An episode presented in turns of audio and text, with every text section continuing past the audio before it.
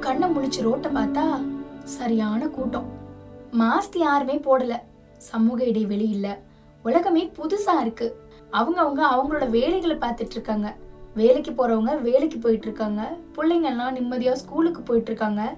காலேஜ்லாம் ஓபன் பண்ணிட்டாங்க. இளைஞர்கள் இளைஞர்கள்லாம் சந்தோஷமா போயிட்டு இருக்காங்க. என்ன நடக்குதுன்னு ஒண்ணுமே புரியலையே. அடடா என்னாச்சு மக்களுக்கு? எங்க போச்சு கொரோனா? மக்கள் இயல்பு நிலைக்கு திரும்பிட்டாங்களான்னு? அப்படி ஒரு சந்தேகமும் சந்தோஷமும்.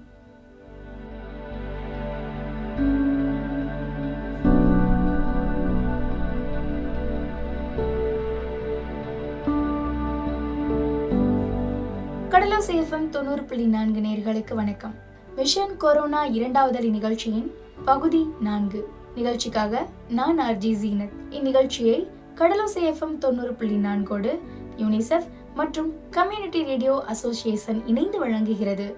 இன்னைக்கு நம்மளோட நிகழ்ச்சி வழியா கொரோனாவுக்கு பிந்தைய புது வாழ்வியல் முறையும் அதுல நாம கடைபிடிக்க வேண்டியது என்ன அப்படிங்கறத தெரிஞ்சுக்கலாம். வாங்க நிகழ்ச்சிக்குள்ள போவோம்.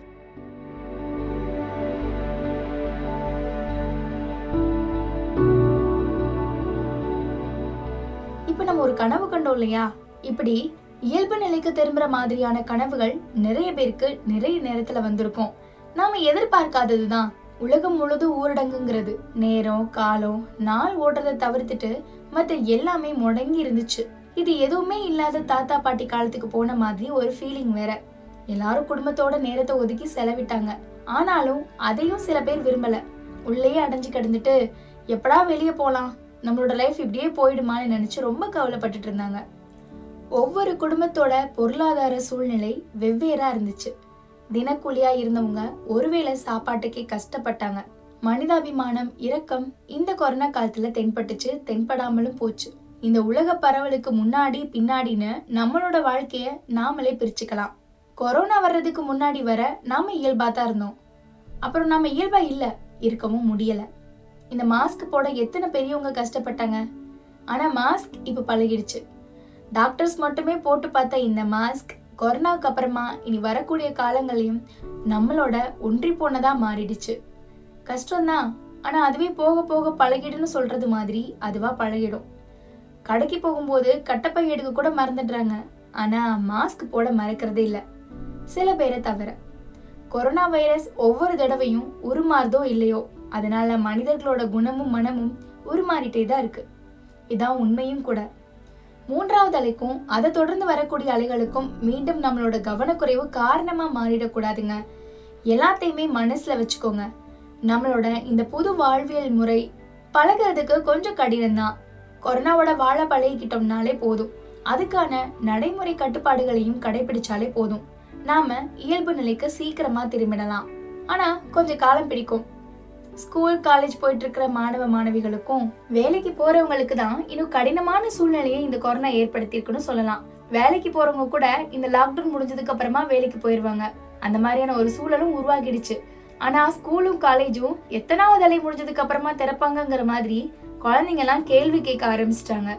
இந்த கொரோனா தாக்கம் முழுமையா மறையறதுக்கு ரொம்ப காலம் ஆகலாம் எத்தனை வருஷங்கள் ஆகும் அப்படின்னு நம்மளால சொல்ல முடியாது. ஆனா இந்த சமுதாயத்துல பெரும் பகுதியை முடக்கி வச்சிருக்கோம். இந்த அணுகுமுறையை நீண்ட காலத்துக்கு தொடரவும் முடியாதுங்க. எல்லா நாடுகளுக்கும் இந்த கொரோனால இருந்து வெளியே வர்றதுதான் பெரிய சவாலா இருக்கு.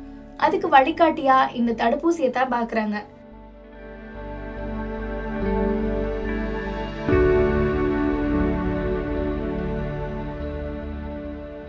தடுப்பூசி போடுறது மூலமா கொரோனால இருந்து நம்மளை தற்காத்துக்க முடியும். வைரஸ் பரவாமல் தடுக்கிறதுக்காக விதிச்சிருக்க கட்டுப்பாடுகளை நீக்கிட்டா பாதிப்பு எண்ணிக்கையை தடுக்கவே முடியாத அளவில் உயரக்கூடும்னு வல்லுநர்கள் தெரிவிக்கிறாங்க. அது மட்டுமா? நாம வைரஸை எதிர்த்து போராடணும். இல்லையா? நம்மளோட வாழ்க்கை முறையை மாற்றணும் இந்த வைரஸை மாற்றுவதற்கான காலம் ரொம்ப நாட்கள் ஆகும்னு சொல்லிக்கிறாங்க. அதனால்தான் நாம கடைபிடிக்க வேண்டிய விஷயங்களை கொஞ்சம் கவனமா கடைபிடிக்கணும் கொரோனா வராம பாத்துக்கோங்க வந்தா இறப்புக்கு கூட வாய்ப்பு இருக்குன்னு ஒரு பக்கம் பயமுறுத்திக்கிட்டு இருந்தாங்க. இன்னொரு பக்கம் வந்த பயப்பட தேவையில்லை. கொரோனாவை தைரியமா எதிர்கொள்ளலாம் வாங்க அப்படின்னு சொன்னாங்க. இப்படி உற்சாகப்படுத்தக்கூடிய பதிவுகளையும் பார்த்தோம் கேட்கவும் செஞ்சோம். ஒரு சாதாரண இல்ல ஒரு பிரபலத்தோட இந்த மாதிரியான பதிவுகள் ஒரு பக்கம் பயம் இல்லாட்டி தைரியத்தை தாண்டி இவ்வளவுதானா இந்த கொரோனா? இதுக்கு நம்ம இவ்வளோ பயந்தோம் அப்படிங்கிற கொரோனாவை பத்தி சுலபமா ஏற்றுக்கொள்ளக்கூடிய மனநிலைக்கு சில பேர் வந்திருந்தாங்க. ஆனா கொரோனாவால் பாதிக்கப்பட்டவங்களுக்கு அதனால ஏற்படக்கூடிய இறப்பு இல்லைன்னா முழுமையாக குணமடைகிறது இந்த ரெண்டு துருவங்களை தவிர்த்து மூன்றாவதா ஒரு பகுதி இருக்கிறத இப்போ மருத்துவ உலகம் கவனத்துக்கு கொண்டு வந்திருக்கு. உண்மையிலேயே எப்படி சொல்லணும்னு கேட்டிங்கன்னா மழை வெள்ளம்லாம் வடிஞ்சதுக்கு அப்புறமா ரொம்ப காலமாக அதோட பாதிப்புகள் இருக்கும் இல்லையா? அந்த மாதிரி கொரோனால குணமடைந்தவர்கள் வீடு திரும்பினதுக்கு அப்புறமும் அவங்களுக்கு தொடரக்கூடிய சிக்கல்களை தான் மருத்துவ வல்லுநர்கள் சுட்டி காட்டுறாங்க அதுக்கான ஒரு சம்பவம் நடந்திருக்கு. என்னன்னு கேட்டீங்கன்னா அந்த பெண்மணியோட பெயர் ஆனி. அவங்களுக்கு வயசு ஐம்பது இருக்குங்க. இங்கிலாந்துல பெரிய ஹாஸ்பிட்டல் ஒண்ணுல மனநல ஆலோசகரா வேலை பார்க்குறவங்களுக்கு அஞ்சு மாசங்களுக்கு முன்னாடி கோவிட் நோயோட பாதிப்பு ஏற்பட்டிருக்கு. இந்த நோயால பாதிக்கப்பட்ட நிறைய பேர் போலவே அவங்களும் சீக்கிரமா வெளியே வந்துட்டாங்க. டெய்லி காலைல எஞ்சதுக்கு அப்புறமா ஒரு மணி நேரம் உடற்பயிற்சி செய்வாங்களாம். அப்புறமா சமைச்சிட்டு குளிச்சுட்டு அவங்களுடைய ஹஸ்பண்ட வேலைக்கு அனுப்புனதுக்கு அப்புறமா இவ்- இவங்களோட வேலைக்கு புறப்படுறதுன்னு வழக்கமா இதை வச்சிருந்திருக்காங்க. ஆனா இந்த அஞ்சு மாசங்களா அவங்களால முடிந்த ஒரே உடற்பயிற்சி படுக்கையில இருந்து சமையல் அறைக்கு போறது மட்டும்தான். திரும்பவும் பெட்லயே வந்து படுத்துக்கிறது தான் இவங்களுடைய வேலையாவே இருந்திருக்கு. உடலோட ஒவ்வொரு தசையும் ரொம்ப வலிச்சிருக்கு. அப்பப்ப மூச்சு திணறும் வந்திருக்கு. இதனாலேயே கொரோனா குணமானதுக்கு அப்புறமாவும் மருத்துவ பரிசோதனைகளும் சிகிச்சைகளும் இன்னும் தொடர்ந்துட்டு தான் இருக்கு ஆனிங்கிறவங்களுக்கு.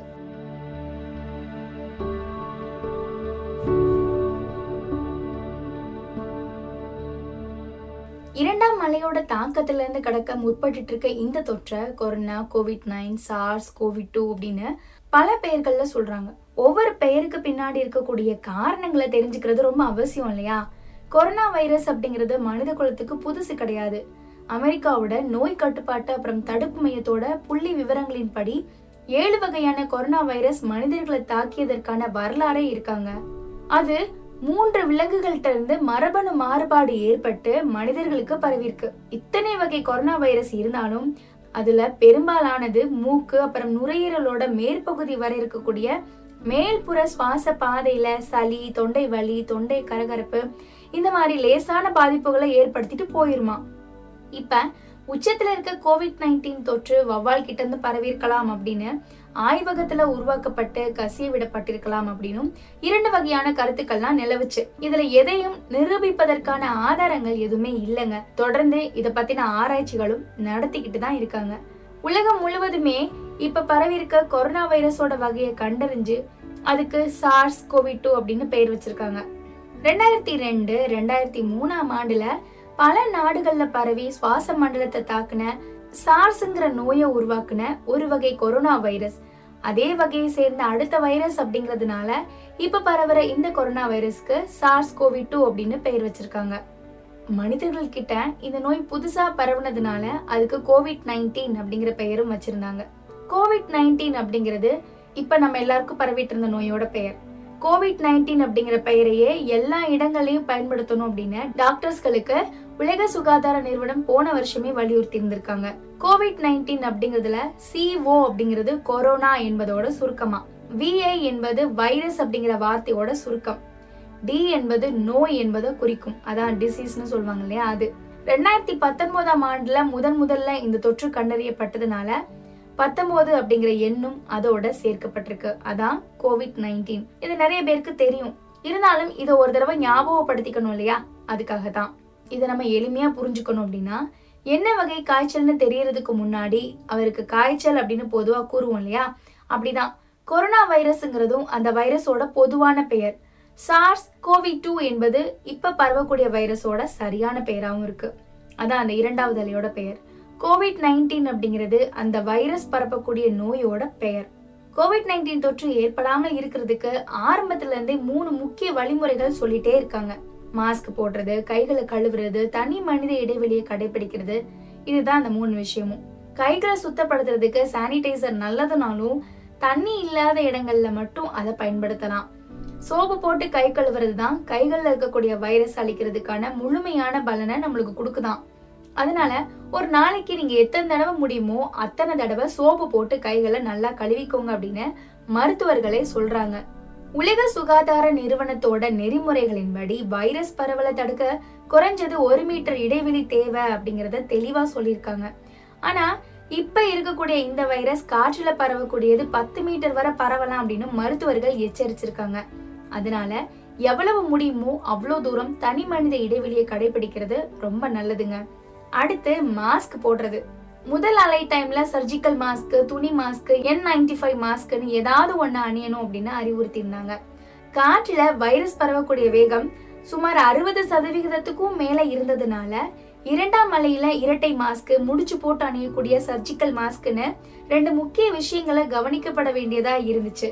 இத மத்திய சுகாதாரத்துறையே அறிவுறுத்தி இருந்தாங்க எப்படி அணியணும்? இரட்டை மாஸ்க் அணியும் போது ஃபர்ஸ்ட் சர்ஜிக்கல் மாஸ்க் அணிஞ்சிட்டு அதுக்கு மேல துணி மாஸ்க் போட்டுக்கோங்க.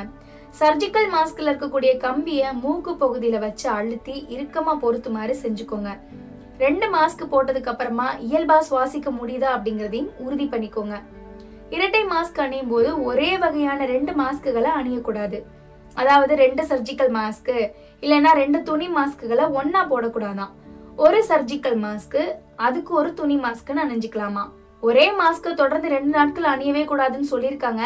ஆனா சில பேர் ஒரு மாஸ்க்கை தொடர்ந்து போட்டுட்டே இருக்காங்க. சில பேர் துவைக்கிறதே இல்லை வீட்டில் கொண்டு போய் அப்படியே போட்டுட்டு திரும்ப அதையும் எடுத்து மாட்டிக்கிட்டு வராங்க. அந்த மாதிரி பண்ணக்கூடாதான். சர்ஜிக்கல் மாஸ்கை ஒரு தடவை பயன்படுத்தினதுக்கு அப்புறமா டிஸ்போஸ் பண்ணிடணுமா?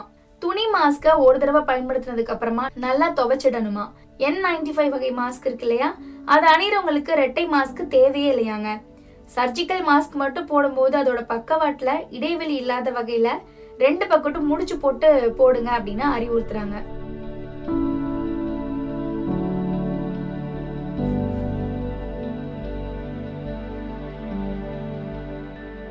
சரி இது எப்படி கையாள்றது? அறிகுறிகள் தென்பட்டதுக்கு அப்புறமா?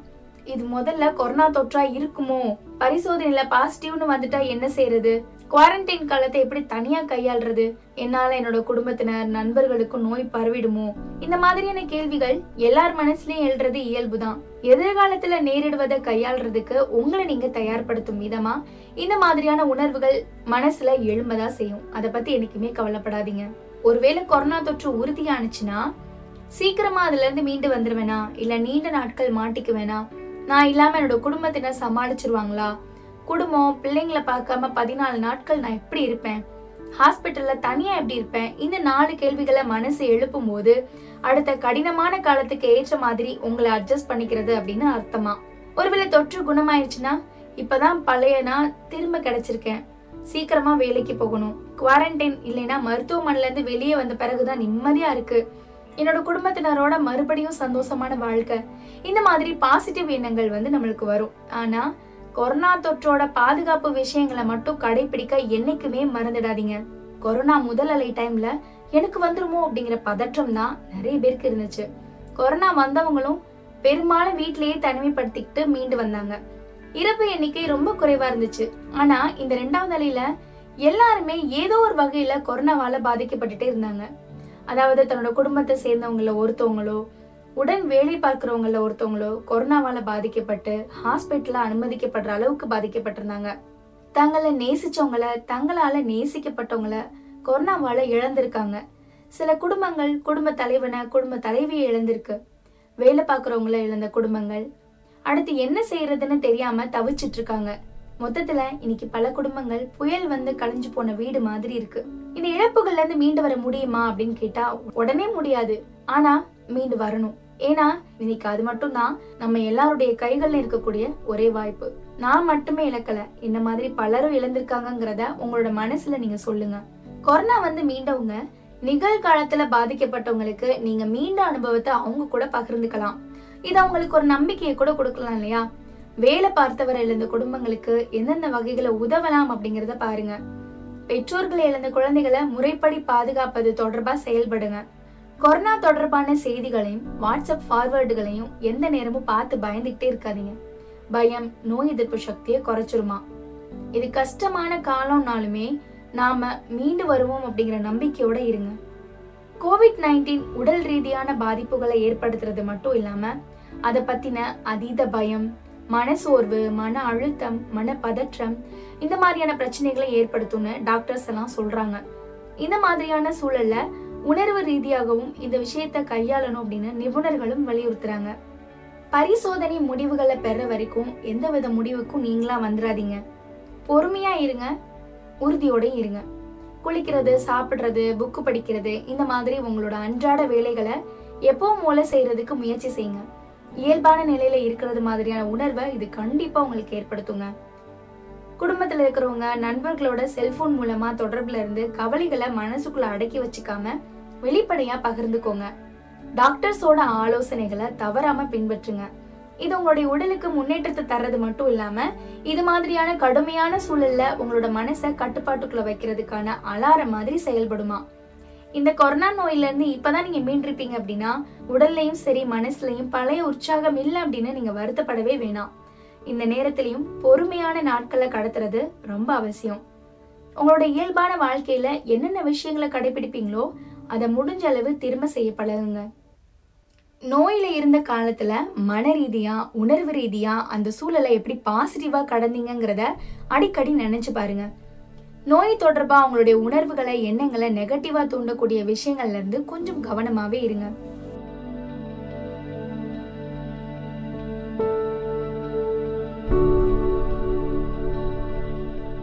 இன்னொரு முக்கியமான விஷயம் என்னன்னு கேட்டிங்கன்னா மாஸ்க் அதுதான் உயிர் கவசம். அதை போடுறதுக்கு மறந்துடாதீங்க. ஏன்னா எப்போ இயல்பு வாழ்க்கைக்கு திரும்புவோன்னு நம்மளுக்கே தெரியாது. நம்மளால கணிக்கவும் முடியாது.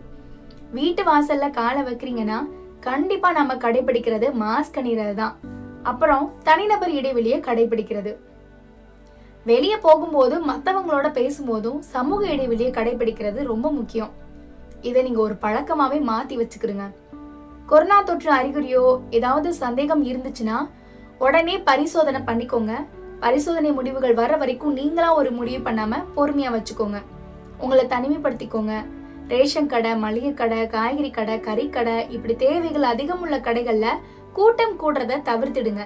இல்லைனா இன்னும் பல அலைகளை எதிர்கொள்ள வேண்டிய நிலைமை நம்மளுக்கு வந்துடும் வெளியே போயிட்டு திரும்ப வீட்டுக்குள்ள வந்தீங்கன்னா கைகளை சுத்தமா கழுவ மறந்துடாதீங்க. நாம இருக்கக்கூடிய பகுதிகளை சுகாதாரத்தோடு வச்சுக்கிறது ரொம்ப அவசியம். பொது போக்குவரத்துகளை யூஸ் பண்றோம். பெரிய கடத்தெருவுக்கு போறோம். வீட்டுல விசேஷங்கள் வைக்கிறோம். இப்படி ஏதாவது இருந்துச்சுன்னா தயவு செஞ்சு கடைபிடிக்க வேண்டிய விதிமுறைகளை கரெக்டா ஃபாலோ பண்ணுங்க. இல்லைன்னா தேவையில்லாத பிரச்சனைக்கு நம்ம ஆளாக நேரிடும். கட்டுப்பாடுகளை சரியா கடைபிடிச்சா இந்த கொரோனா தொற்றுல இருந்து சீக்கிரமா நம்ம விடைபெறலாம்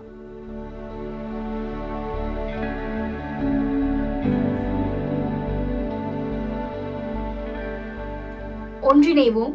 கொரோனாவை வென்றிடுவோம். மீண்டும் மிஷன் கொரோனா இரண்டாவது அலையின் அடுத்த பாகத்தில் சந்திக்கலாம். இந்நிகழ்ச்சியை கடலோசை எஃப்எம் தொண்ணூறு புள்ளி நான்கோடு யுனிசெஃப் மற்றும் கம்யூனிட்டி ரேடியோ அசோசியேஷன் இணைந்து வழங்குகிறது. நன்றி.